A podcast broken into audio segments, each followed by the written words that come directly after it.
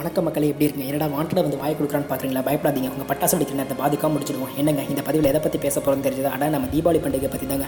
பஞ்சபூதங்களை ஒன்றான தீயினால் ஏற்பட்ட ஒளி நம்ம வாழ்க்கையில நல்லா திருப்பத்தை கொண்டு வரும்னு சொல்லுவாங்க. கிருஷ்ண அவதாரத்தில் நரகாசுரனை கொண்டதுனால கொண்டாடப்படுற தீபாவளின்னு புராணங்கள் சொல்லியிருக்காங்க. சரி தீபாவளி பற்றி பேசியாச்சு. தீபாவளி அன்னைக்கு என்ன நடக்கும்னு பார்ப்பாங்க தினமும் திட்டி எழுப்புற தீபாவளி காலையில் தெய்வீகமாக வந்து எழுப்புவாங்க பாருங்க. அப்படியே ஒரு தீபாராதனை காட்டலாம்னு தோணும். என்னதான் தினமும் பர்ஃப்யூம் அடிச்சுட்டு பழைய பாடியை மெயின்டைன் பண்ணாலும் என்ன தேய்ச்சி குளிக்கிறதாங்க தீபாவளி ஸ்பெஷல் குளிச்சுட்டு பாத்ரூம் கரண்ட நம்ம முகத்தை பார்த்தா நிஜமா நிஜமா இது என்ன நிஜமா? நான் பார்க்கும் முகம் நிஜமான அளவுக்கு நம்ம ஃபேஸ் இருக்குங்க. பத்து கடை ஏறி இறங்கி அப்பா அப்பா சபாஷம் பண்ணி வாங்கின ட்ரெஸ்ஸை போட்டு போய் பக்கத்து வீட்டு பொண்ணுக்கு நூல் விட்டா பாவி போய் ஒருத்தர் நமக்கு முன்னாடியே பலபலன் வந்து பட்டறை போட்டிருப்பான். எங்கள் அவன் வைக்கிற தெரிய பத்திக்குமோன்னு திமிரா ஒரு சரவடி வச்சு அணுகுட்டு மாதிரி அவள் அப்பா வந்து ஆஃபர் இடுவாங்க.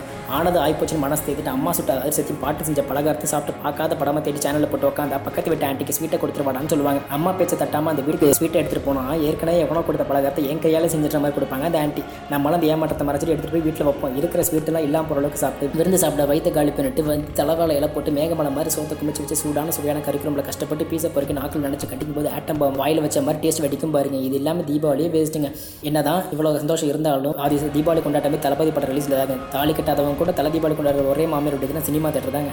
இப்படி வந்து போன தீபாவளி நினச்சிட்டு இனிமேல் வரப்போகிற தீபாவளிக்கு லீவுக்காக நாலு இன்னும் காத்திருக்கிறதாங்க பசங்களோட மனசு.